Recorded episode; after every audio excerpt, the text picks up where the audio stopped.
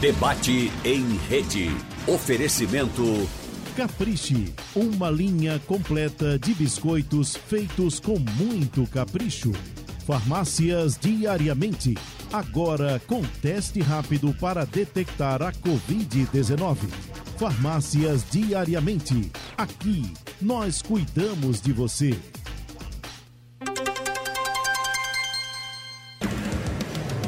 Atenção emissoras de rádio do Sistema Jornal do Comércio de Comunicação. No ar, debate em rede. Participe! Rádio Jornal na internet. www.radiojornal.com.br O uso das mídias sociais é um integrante comum na vida cotidiana de pessoas de quase todas as idades. Mas para as crianças e adolescentes, o alto nível de exposição e a conexão quase constante com o mundo virtual podem produzir efeitos mais intensos. No debate de hoje, vamos conversar com especialistas sobre os prós e os contras das mídias sociais, especificamente na formação dos jovens. Vamos receber mais uma vez, já agradecemos a colaboração da psicóloga Adriana Barros, que também é psicoterapeuta clínica. Doutora Adriana, mais uma vez, seja muito bem-vinda, muito obrigado. Muito grata, Wagner. É um prazer estar com vocês da Rádio Jornal, com um tema tão atual e tão necessário para que a gente possa compartilhar com a nossa sociedade. Sem dúvida. A gente recebe também a pesquisadora do Centro de Tecnologia e Sociedade da Fundação Getúlio Vargas. Acredito que é a primeira vez participando do nosso debate. Ou estou enganado, doutora Yasmin Corzi? Bom dia para a senhora. Bom dia, na primeira vez aqui com vocês. Agradeço muito ao pessoal da Rádio Jornal pelo convite. É um prazer poder estar falando de um tema tão atual e tão delicado, né?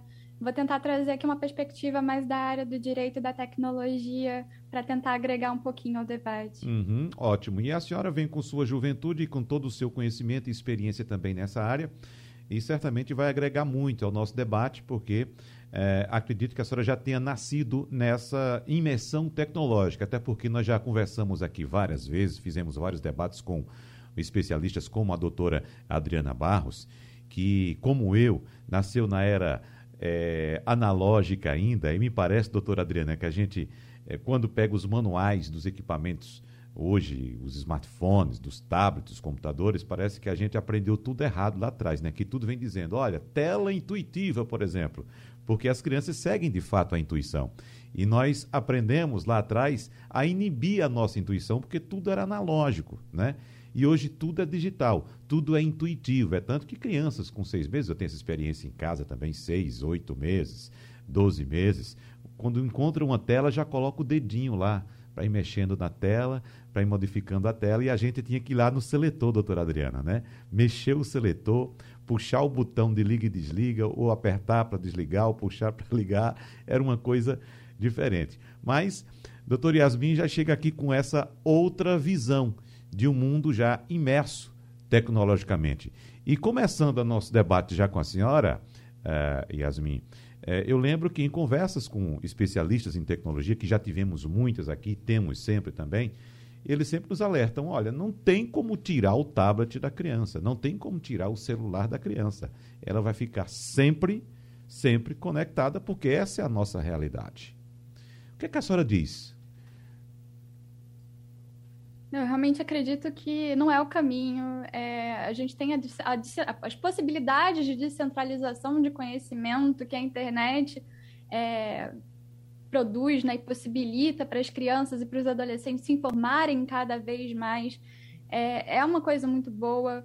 A gente vê aí cada vez mais eles trazendo informações. Eu, por exemplo, na, nas disciplinas que eu, que eu já dei, é, eu aprendo muito com os meus alunos, uhum. é, enfim, mais, ainda mais jovens do que eu, estou com 30 anos agora, mas, enfim, a galera, a moçada de 17, 18 anos é, já sabe muito mais do que eu sabia quando eu estava ali no primeiro, no segundo período da faculdade de Direito, né? Já vem com essa, com essa possibilidade aí de conhecer coisas novas, de estar tá apresentando informação nova que às vezes a gente é, sem tempo, sem essa, essa possibilidade aí de pesquisa imediata, é, sem esse treinamento para essa pesquisa imediata, é, não, não, não estaria familiarizado, né? Então, esse pessoal mais jovem, essas crianças, esses adolescentes que já estão ali pes é, é, pesquisando, já nascem com a internet, já sabem questionar as coisas, né? Então isso é muito importante. A internet traz esse, essa possibilidade de, de, de agregar informação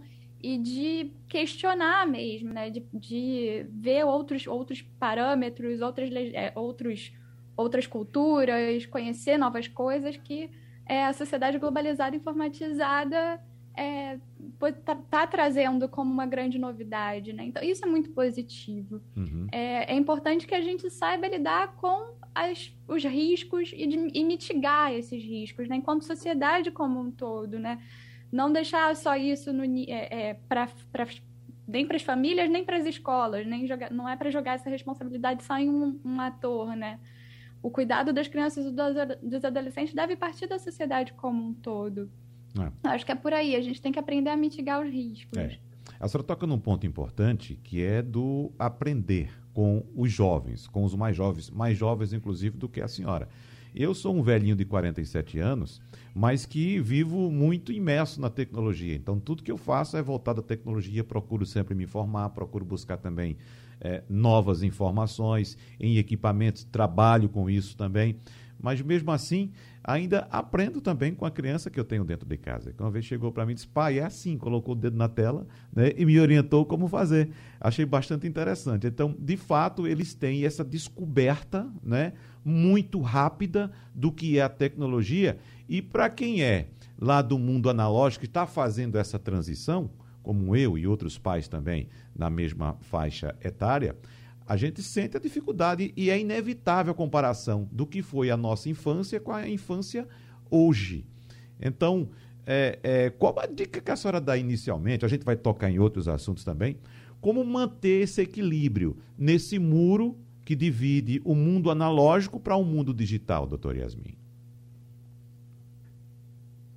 É, eu realmente acho que os pais precisam estar um pouquinho mais presentes é, em, e conversar, não invadir a privacidade da criança e do adolescente, porque eles precisam também, acho que a doutora Adriana vai falar um pouco sobre isso, né? Porque eles precisam da privacidade para cultivar a subjetividade, né? Mas é ter um, um controle e conversas, né? diretas sobre o que, que a pessoa, o que, que a criança está vendo na internet, o que, que ela está fazendo, é, saber do cotidiano do filho eu acho que é, é, prioridade, né? A gente tem que tem alguns controles parentais, né, que são possíveis é, de serem estabelecidos tanto em aplicativos, né, como nos, nos próprios computadores, é, até em videogame também. Né? Tem videogames que são é, conectados ao mundo online que são muito violentos, são muito. É, é, não, não o videogame em si, mas o ambiente é muito tóxico, né? Tem muito xingamento nos chats.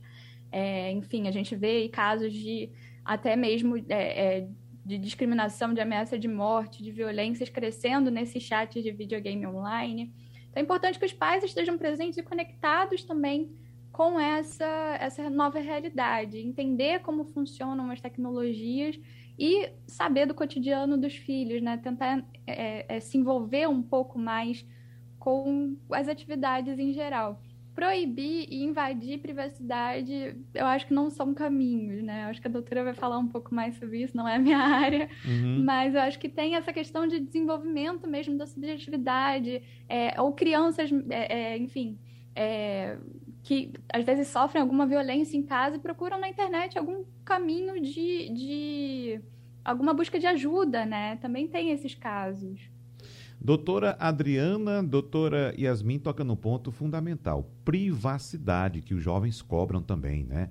Ah, eu tenho a minha privacidade. Às vezes se trancam lá no quarto e ficam horas e horas diante do computador, do smartphone, fazendo pesquisas que nem sempre os pais têm acesso. O que, é que a senhora diz nessa questão da privacidade e, da mesma forma, doutora Adriana, como os pais podem se equilibrar entre essa barreira de quebra ou não da privacidade e respeitar também um tanto a privacidade do jovem, mas manter o controle sobre aquilo que está sendo acompanhado pelo jovem na internet. Essa pergunta é maravilhosa, porque ela talvez seja a base de toda a construção. Internet, ela pode ser terra de ninguém, mas ela tem muita coisa favorável para a gente eu costumo dizer, Wagner, que não é muito instrumento mas é quem manuseia o instrumento.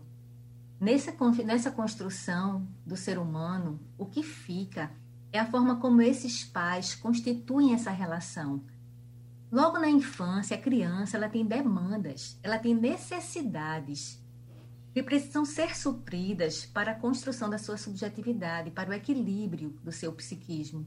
Se essas necessidades não forem satisfeitas nas suas demandas, o ser humano vai criar é, esquemas desadaptativos, como se fossem traços de personalidade desadaptativos. A gente vai criar esquemas adaptativos e desadaptativos. Essas necessidades primeiras, a gente pode falar apego como uma necessidade, não o amor, mas o apego que é muito constituído naquela relação mãe-bebê, onde a criança se sente protegida. Depois, uma necessidade de autonomia, uma necessidade de limites, de autoestima, de prazer e de lazer. Então, se elas não forem supridas nisso, elas vão criar 18 esquemas desadaptativos. Dentre eles, esquemas de abandono, esquemas de fracasso, esquemas de subjugação, são vários.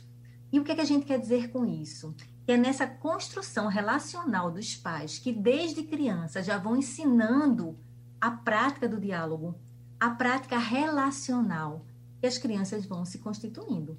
É muito difícil, Wagner. Os pais chegam e Yasmin colocou uma coisa muito certa: isso é compartilhado. Muitas vezes é, as pessoas assumem uma incapacidade de lidar com uma criança e, e, de, e querem devolver isso para os profissionais, pediatras, neuropediatras, psicólogos, fonoaudiólogos, querem devolver para a escola, querem devolver para o sistema. Isso é algo de todo mundo. A primeira sociedade da criança é a família. E é nela onde a criança começa a ser educada. Na escola vai começar um processo de socialização. E todos esses que estão no entorno da criança vão ajudar nessa construção da, da, da sua personalidade. Então, o que fica aí é o diálogo, é o bom senso. Internet é bom senso. Os pais precisam acompanhar. E eu concordo com Yasmin. Não é dentro de um processo de vigiar, de punir, porque dessa forma, tudo que é restrição volta muito mais forte. Mas precisa ser dialogado. Tem que conversar sobre os temas, a escola tem que conversar sobre os temas, a família tem que, que inserir o diálogo com as crianças que entendem. Quando as crianças perguntam algo para a gente, elas já querem, elas já, já têm a maturidadezinha de saber a resposta. E se a gente tem dúvida, bora pedir ajuda. Pede ajuda a um profissional, pede ajuda à escola. Não fica com a dúvida. Ninguém é obrigado, ninguém nasceu com manual de, de, de, de como educar um filho. Mas a gente pode solicitar ajuda das pessoas que, dos médicos. É, a, a sociedade de pediatria diz que crianças muito, muito cedo em tela não é saudável, apesar dessa coisa instintiva. E hoje, nesse universo online, veja só quanta coisa. Muitas crianças tiveram que ir para a tela logo cedo, uhum. mas não iam com a intensidade que um adolescente já vai que um adulto já usa. Então, a melhor forma é a base, é como eu construo essa base, como essa relação familiar vai se estabelecendo. Se, eu, se a criança vem de uma família é, funcional, de uma família disfuncional, vai ter toda interferência na forma como ela lida com esse processo das redes sociais. Sabe por quê, Wagner? A gente vem falando muito dos haters, né? Então, o que é, que é um hater?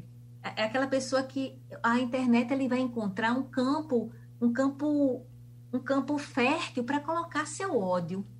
Então, se a pessoa não está trabalhada naquele ódio, ela vai jogar no, no estímulo que ela tiver, por acaso da internet. E quando é que as pessoas, às vezes, é, uma coisa que tem se escutado falar, que está acontecendo, pessoas que estão tirando as suas vidas, e Yasmin vai poder falar isso melhor, eu acredito que não tem ainda uma, uma pesquisa que diga, que condicione o aumento do suicídio à internet. Mas já chama a atenção de que tem coisas acontecendo, que o cyberbullying está acontecendo, que o assédio tecnológico está acontecendo e que a gente precisa ficar, é, dialogar mais sobre isso, trazer isso mais para o nosso dia a dia. Uhum. Então, é muito esse movimento. Se a gente, se ali tem um terreno fértil para que você coloque a sua semente, quem é que está colocando essa semente? Então, essa semente do ódio tá, tem muito mais relação com o, o, a, o, o, o desajuste que a pessoa que fomenta esse ódio vivencia do que o próprio instrumento. É, de qualquer forma, doutora Adriana, a gente vive aí é, um encontro de gerações que é, os dois lados têm muito a aprender, né? Tanto a geração dos pais, que tem que aprender com a tecnologia, conhecer essa nova tecnologia, já que na nossa época, lá atrás dos pais, o vilão era a televisão, né? Chegavam e colocavam é. toda a culpa do mundo na televisão. Olha, a televisão está fazendo isso, a televisão está deformando tal. E a gente sabe que a televisão hoje, a gente sabe, o conteúdo é público da televisão. A gente sabe o que é que vai passar em determinado horário na televisão. Na internet, não. E por, por, conta dos jovens que estão emergindo nesse mundo tecnológico, eles têm que ter também o amparo dos mais experientes, no caso dos pais, dos professores, para que possam orientar nesse caminho do equilíbrio que pode ser visto e como se, de, como se confrontar com o que ele vai conhecer do novo, que pode ser inclusive agressivo, como a senhora citou, um caso de suicídio, por exemplo. A doutora Adriana. Eu percebo, Wagner, que os pais eles precisam, se eles, se eles criam um canal de diálogo com esses filhos desde a tenra idade, eles vão conseguir saber o que esses filhos estão, eles vão conseguir eles não vão ter 100% de acesso, porque nunca se teve. Os pais nunca tiveram 100% de acesso do que os filhos pensam, de tudo que está na cabeça dos filhos, porque ninguém tem 100% de acesso da cabeça do outro. Uhum. Mas os podem sim acompanhar. Quando a Yasmin fala desses aplicativos poderem ter uma certa é, vigilância dos pais, uma certa idade, a gente é a favor que isso aconteça é, nesse diálogo, porque, veja, eu tenho uma experiência muito interessante. É, por conta desses aplicativos, eu já percebi que alguns pais perceberam coisas acontecendo, chamaram os filhos para dialogar. Os filhos conversaram, porque muitas vezes, por mais que eles tenham nascido nessa plataforma, eles também podem carregar uma certa ingenuidade de quem é que está do outro lado. Então, nesse processo, quantos casos de pedofilia aconteceram? É. E alguns aplicativos desses que, que, que minavam, que, que, os pais, eu não vou saber dizer o nome do aplicativo, mas Yasmin pode falar, que os pais tinham acesso a saber mais ou menos o que os filhos estavam observando. Então, a partir disso, a coisa foi dialogada, foi trabalhada, foi tratada, foi interrompida muitas vezes. Outras situações de é, dos filhos que criaram um diálogo conversarem com os pais e pais, assim, que também são antenados na internet, que também dialogam sobre internet ser terra de ninguém, e os filhos terem conversado com os pais sobre o que estava acontecendo. E os pais trazerem essa realidade. E nesse diálogo, poder ter uma condução melhor de orientar os filhos. Sem dúvida, quanto mais os pais se informam, informação é tudo. Informação é prevenção. O ideal, a gente trabalha com duas coisas. Um é o ideal e outro é o real. O ideal é que os pais se informem o tempo inteiro, que eles busquem informações, de, de, se munam de informações, porque isso aí vai dar para eles uma, uma condição é muito legítima de lidar com a situação. E a outra é que esse diálogo vá constituindo na relação com os filhos a possibilidade de um caminho é, largo, onde os pais possam ter acesso aos seus filhos. Então, se a gente puder ter os pais se informando, os pais conhecendo para que eles possam ajudar os filhos, maravilhoso. Mas lembrar que os pais não estão sozinhos. Pode pedir ajuda à escola, pode pedir ajuda aos profissionais, pode buscar informações de outras maneiras, de literatura, né, de chegar na escola. E a escola também tem que fazer essa parceria com a família, de trazer esse processo de educar essas crianças, de informar também. As crianças vão precisar dessa informação do que seria a internet e da melhor maneira que eles podem manusear sem correr tanto risco, tanto risco emocional. Eu vou trazer um caso bem específico que começou, uh, teve muita repercussão há poucos dias no Brasil todo, inclusive porque tratou-se de, um fi de um filho de uma cantora conhecida, cantora Valquíria Santos, muito conhecida no forró, não só aqui no Nordeste, mas em todo o Brasil. Inclusive, uh, por falar em repercussão, queria saber da doutora Yasmin, onde é que ela está agora? Está em São Paulo, no Rio? Onde é que a senhora está, doutora Yasmin? Eu tô no Rio, Rio, Rio de Janeiro, São Conrado. Rio de Janeiro. Esse caso chegou por aí, acredito também, não é? Acredito que a senhora ficou sabendo, ou não? Sim, sim. Não, não é? chegou muito, chegou bastante por aqui. É... Inclusive, eu fui entrevistada numa matéria na Carta Capital sobre também. Uhum, exatamente. E eu estou, inclusive, aqui, eu não sei, eu estou com informação. É, eu tô, não, estou com Carta Capital. Foi Carta Capital que a senhora deu entrevista? Foi, na foi, foi para Ana, Ana Luísa Basílio. Na, na Carta, Capital. Carta Capital. Pronto, eu estou inclusive com a matéria da Carta Capital aqui. É exatamente essa matéria. Acho que a senhora deu entrevista para essa matéria aqui. Exato, que é de Ana Maria Basílio. Aliás, Ana Luísa Basílio. Não é isso que foi bem recentemente, no dia, no dia 8. Mas, inclusive, essa informação, essa, essa matéria, traz a informação dessa tendência que está ocorrendo hoje nas redes. Ou seja, é, é, nesse, no vídeo em que o adolescente, filho da cantora, gravou, ele aparece ao lado de um amigo e em algumas vezes que iam conversar, eles simulavam o início de um beijo, o que não chega a acontecer o beijo. Então, isso, segundo essa reportagem da qual a senhora participou, é uma tendência dentro da rede. Algumas das estrelas de uma, de uma, de uma mídia social, no caso o TikTok, descobriram que essa sugestão era uma maneira de é, aumentar a popularidade nas mídias sociais, de ganhar alguns likes, né? Inclusive, o próprio adolescente, é, antes do, do episódio trágico, ele chegou a comentar também na rede que achava que ia ganhar ali umas 500 curtidas, mas a coisa ganhou uma dimensão enorme, uh, mil, dez mil comentários, uma violência absurda,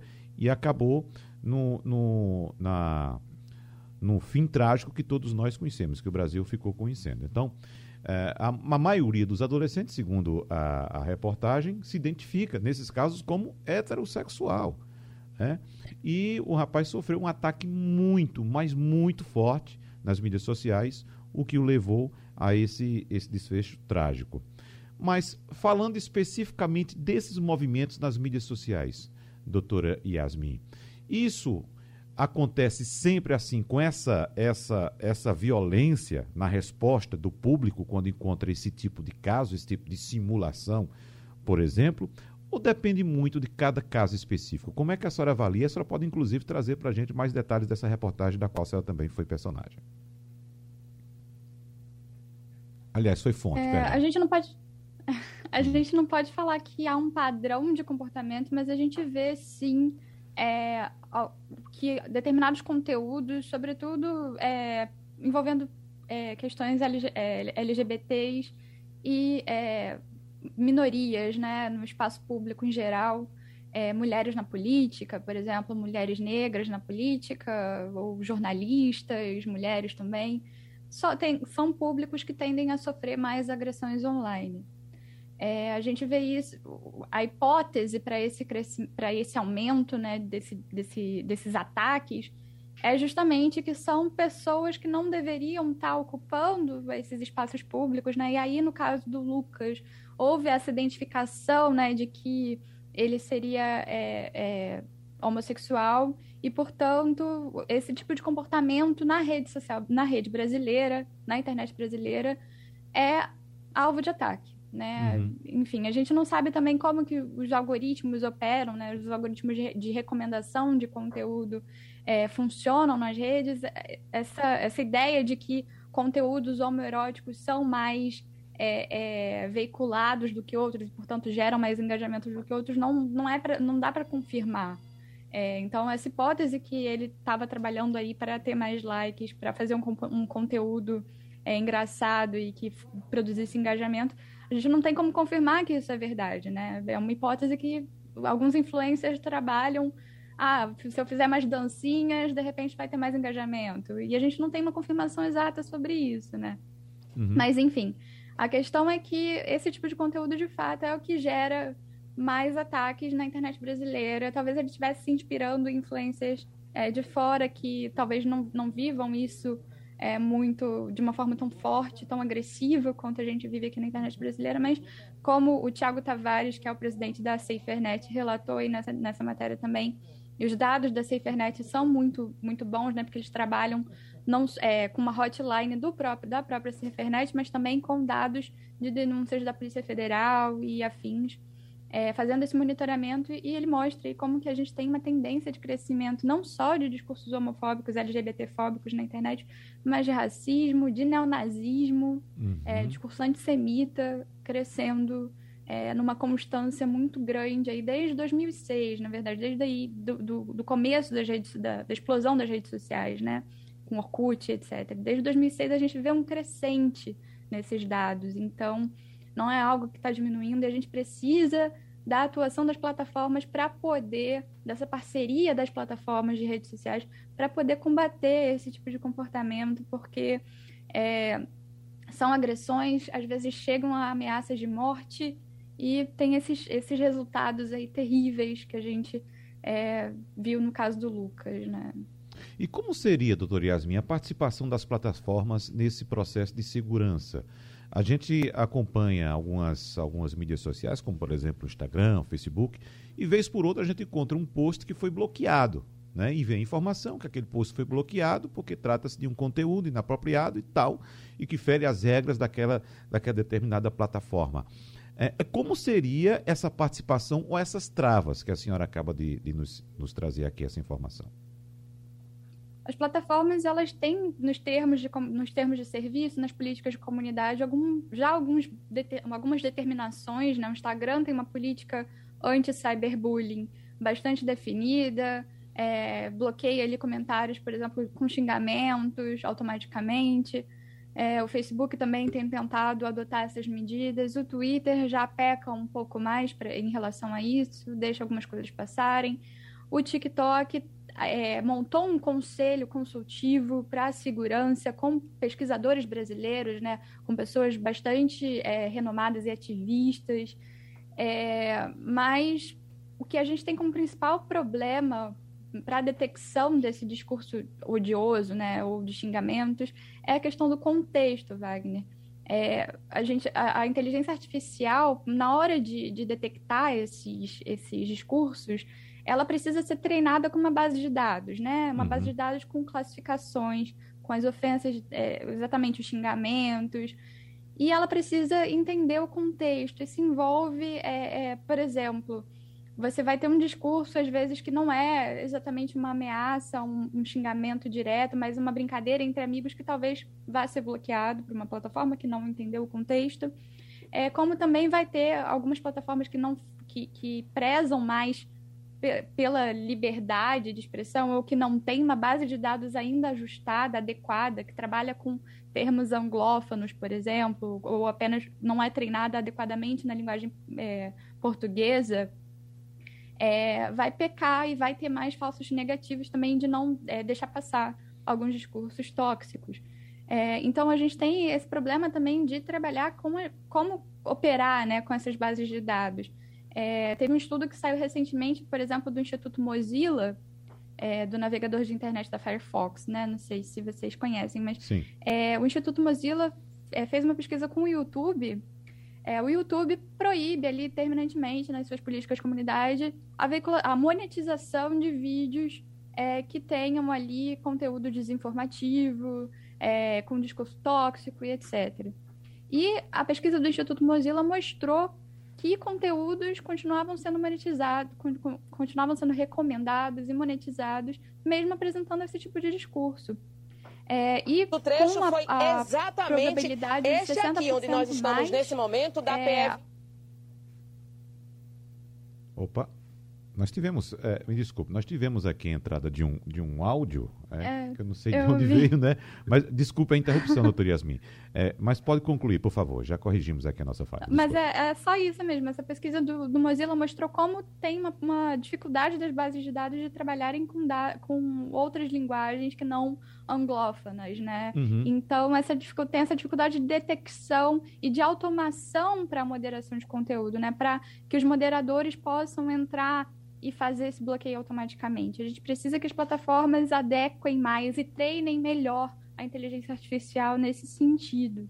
Tá. Daqui a pouco eu vou pedir para a senhora explicar como é que os pais podem bloquear determinados conteúdos nas mídias sociais dos filhos, que eu lembro muito bem que quando, por exemplo, a gente vai postar um vídeo, um conteúdo no YouTube, ele até questiona se aquele vídeo está adequado para crianças, né? A gente pode colocar essa trava, esse filtro ali, né? Então isso é muito comum quando a gente vai postar, né? Mas, por exemplo, se é, é, um indivíduo quer postar algo uh, com o, o intuito de, digamos, praticar algum crime, como a, a doutora Adriana citou, por exemplo, de pedofilia, ele não vai colocar aquilo como impróprio para a criança, né?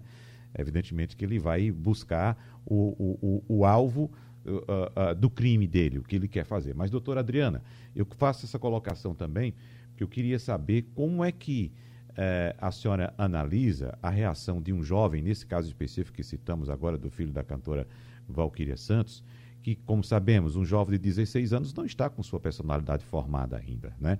Quando a gente posta, nós adultos postamos, eu, por exemplo, no meu caso, postamos algum conteúdo e a gente percebe é, que entrou algum uh, usuário da rede ali, fez algum comentário agressivo, alguma coisa, bom, eu, como já disse no começo do debate, sou um velhinho de 47 anos, não vou me abalar com qualquer coisa, né? Eu simplesmente vou lá, excluo o comentário e bloqueio aquela pessoa. Pronto, não me preocupo com quantidade de seguidores, mas sim pela qualidade e pelo respeito àquilo que tanto eu quanto os outros comentam também. Então, quando tem algum comentário agressivo, eu simplesmente vou lá, bloqueio e aquilo não me atinge. Mas na cabeça de um adolescente, é, doutora Adriana, né? como é que funciona uma agressão dessa natureza. Inclusive, a senhora tocou no assunto, é bom lembrar também que o Ministério da Saúde já trabalha com a, é, é, considerando epidêmico nível de, de, de suicídio no país entre os jovens, doutora Adriana. Perfeito, Wagner. Respondendo tua pergunta, o ser humano, por natureza, carrega em si uma necessidade de pertencimento. É, o Byung-Chul Han escreve, escreveu no, no livro dele A Sociedade do Cansaço que o ser humano está adoecendo pelo excesso de positividade. E a gente usa as redes sociais para mostrar que está tudo bem, maravilhoso, com a tentativa de ser visto. Hegel, um outro filósofo, ele dizia que a gente precisa do olhar do outro para se sentir confirmado como seres existentes. E logo no início do, do debate, eu comecei falando das demandas da criança para suprir a sua necessidade e citei a necessidade de apego, a necessidade de onde ela vai construir uma relação de vínculo mãe-bebê, uma necessidade de proteção que essa criança precisa para se desenvolver. A criança cresce pelo olhar do outro, nós nos desenvolvemos pelo olhar do outro. Então, nessa era digital, onde as pessoas estão cada vez mais querendo likes, você colocou uma frase perfeita ao longo dos seus 45 anos, Wagner, dizendo que você está mais, é, você se importa mais com qualidade do que com quantidade. Só que na juventude, onde a adolescência, adolescência, se você observar, os adolescentes eles carregam, eu, eu costumo dizer que eles têm uma personalidade muito grupal. Os cabelos são iguais, as roupas são iguais, os estilos são iguais. É uma necessidade de pertencer. Adolescente, quando está em grupo, se sente forte, faz zoeira, é maravilhoso. Adolescente, quando está sozinho, é preciso ser muito trabalhado, ser, ser uma pessoa muito atuante, mas no geral ele é muito, sabe, introspecto. Então, ele ainda está no seu processo de formação, ele, ele ainda está naquele movimento de precisar se sentir aceito. Então, se eu encontro uma forma de ainda não estou na minha formação, a, segundo a entrevista que eu li, a mãe já tinha percebido sinais de que alguma coisa acontecia com o Lucas, já tinha encaminhado pra, para o psicólogo, não é? Então, ela já tinha percebido, porque os, a criança e o adolescente, eles revelam muito da sua personalidade pelo comportamento. Quando eles começam a ir ao quarto e querer se comunicar, porque eles se comunicam com os amigos no quarto, através das redes sociais, mas o isolamento é diferente. O isolamento, ele está ali, ó, ele muitas vezes não quer nem se comunicar com o um amigo. Então, no processo do isolamento, tem coisa que está sendo dita. Agressividade é uma forma de dizer para a gente que tem alguma coisa que não está bem. Dificuldade escolar é uma forma também de dizer para a gente que tem alguma coisa que não está bem. Por isso que a gente fala daquela base, o diálogo. Pelo que eu li da entrevista também, a Valkyria construía uma história bacana, dialogava com o filho, ela percebia o filho, ela olhava para esse filho. Né? Então a gente precisa olhar mais. Olha, Wagner, se a gente quiser um mundo melhor, a gente tem que olhar para as nossas crianças. Não tem outra forma.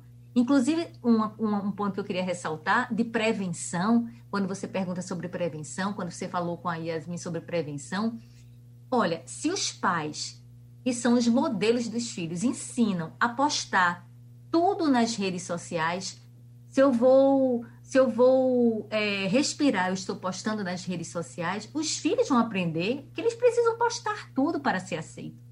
Então, o modelo ele é muito significativo nesse processo. Os pais precisam olhar a forma que eles conduzem as redes sociais, porque os filhos vão ser uma extensão desses pais. A melhor forma de prevenção é com, é, é, é com os pais. Porque, veja só, a internet ela só reproduz a vida aqui fora. Não é muito diferente, não. Muitas pessoas que fazem uso da internet, eles acreditam que eles não vão ser descobertos. Por isso que esses crimes, eles conseguem aparecer mais na internet, porque aqui fora já estão mais coibidos. Então, na hora que você é, deixa explícito um preconceito, aqui fora você vai ter rapidamente uma punição. Na internet não vai ser dessa forma tão rapidamente. Então as pessoas estão usando os meios para colocar o seu realmente ódio. Então a melhor forma, como a gente falava, era esse movimento do que a gente dizia sobre o diálogo. Então as nossas crianças elas precisam ser cuidadas. O que aconteceu com o filho, da, da o, que acontece, o que acontece de uma forma geral com essas histórias é que uma pessoa que já, já no seu, na sua construção de personalidade passa a ter uma, um ataque geral, ela é atacada na sua sensação de pertencimento. Então, ela passa a se sentir nada. Então, muitas vezes, quando a pessoa já está frágil, o seu, o, a gente não tem como definir o que é que vai estressar uma pessoa, porque para uma pessoa vai ser algo, algo que é muito forte, para o outro, algo que não, não, não, não, revela de uma forma importante, e vice-versa.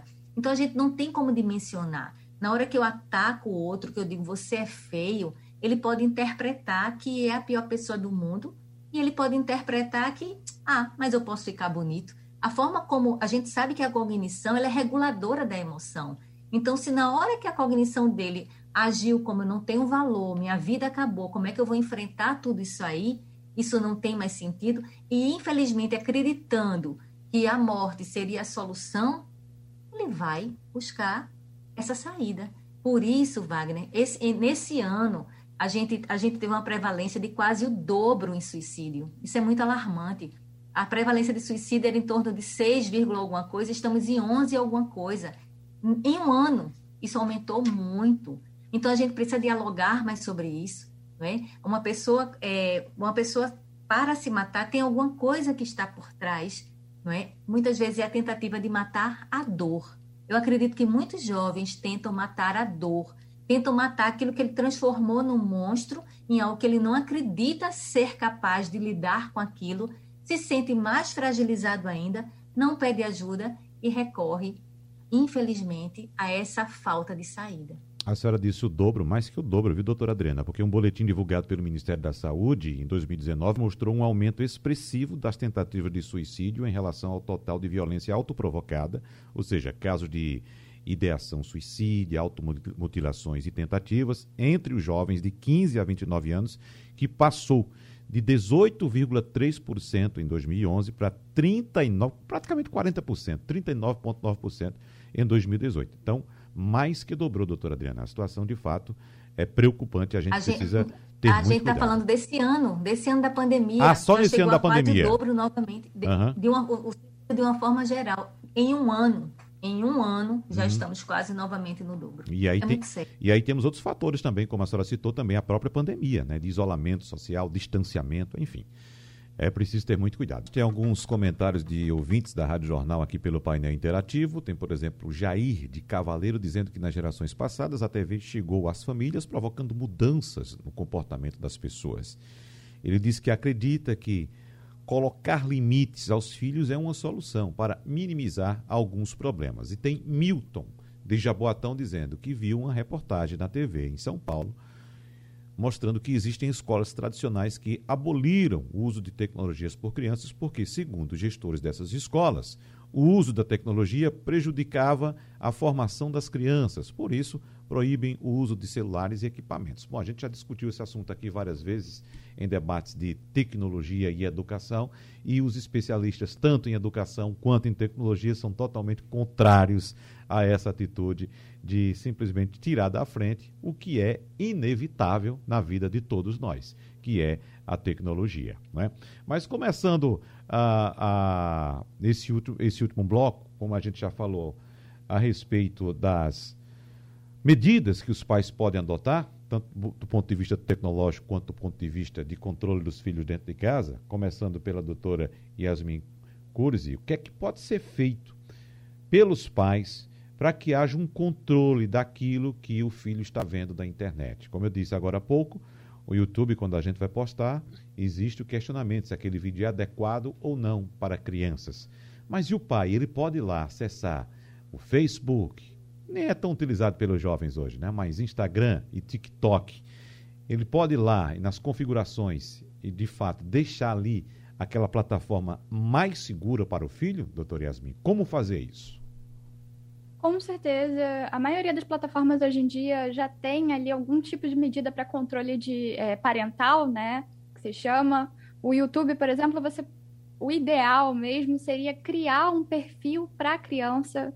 E aí o pai pode até ver, de repente, é, é, filtrar algum tipo de conteúdo, ir no, no, nos mecanismos de segurança e privacidade e filtrar. É, no Twitter, por exemplo, é, é lógico que algumas redes sociais não são tão recomendadas assim para crianças de me menores, né, de menos de 10, é, 10 anos para baixo, mas tem bastante adolescente que usa o Twitter seria importante para os pais, de repente, filtrarem algum tipo. É, no meu Twitter, por exemplo, não aparece imagens é, com violência explícita, né? Eu optei ali por deixar. É, já é o default do Twitter, já é o, o mecanismo padrão. Você tem que optar para tirar, mas é, eu preferi deixar.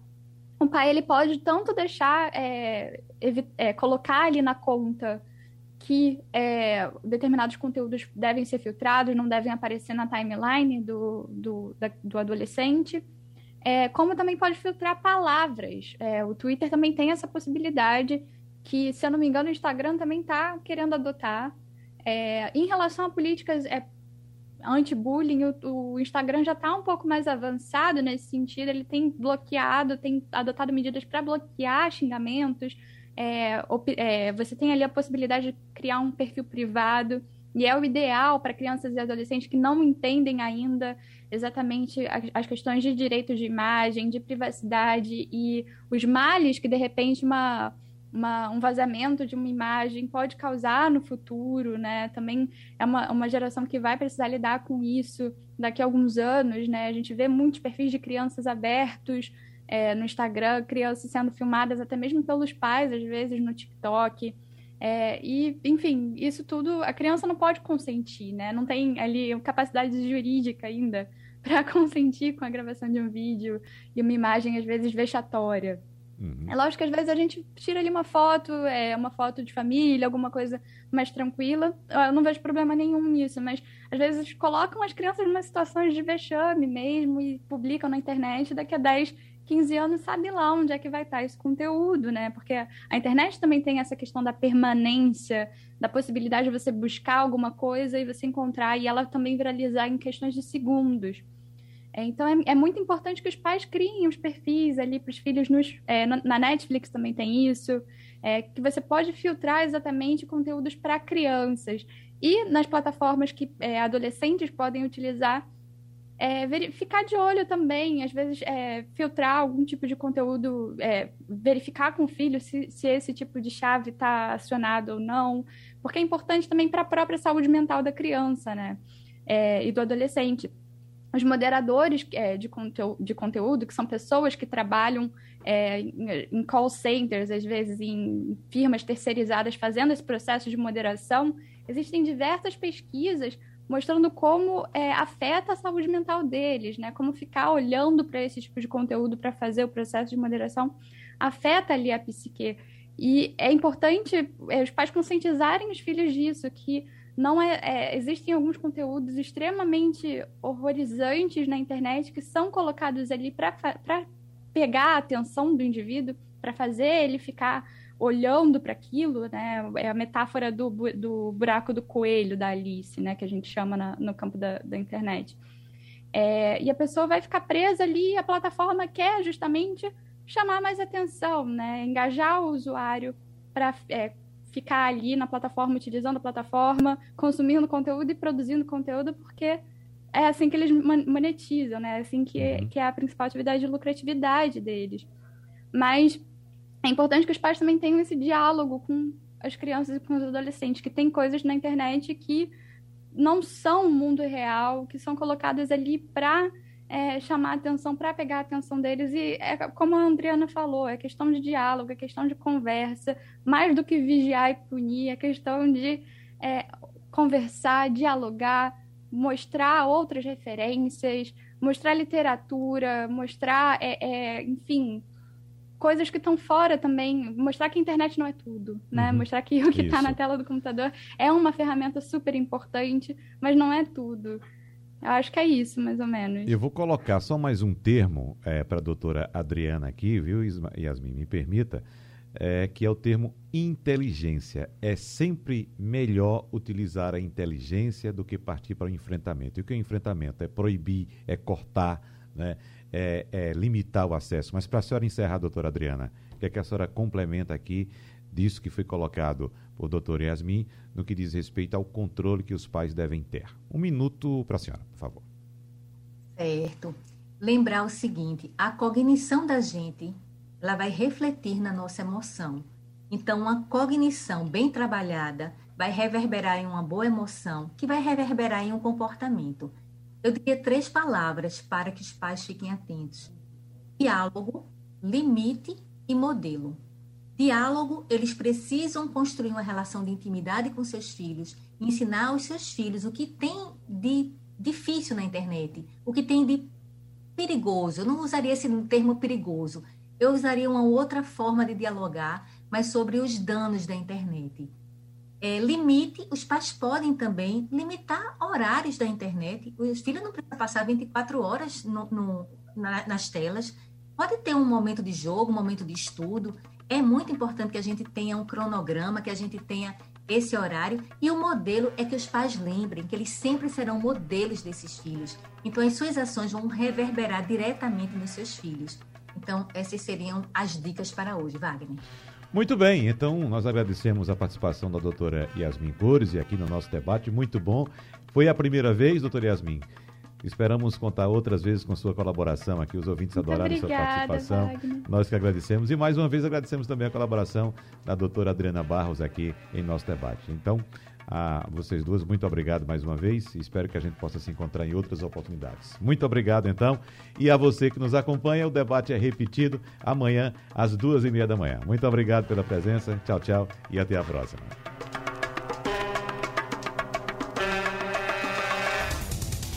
Sugestão ou comentário sobre o programa que você acaba de ouvir, envie para o nosso WhatsApp 99147 8520.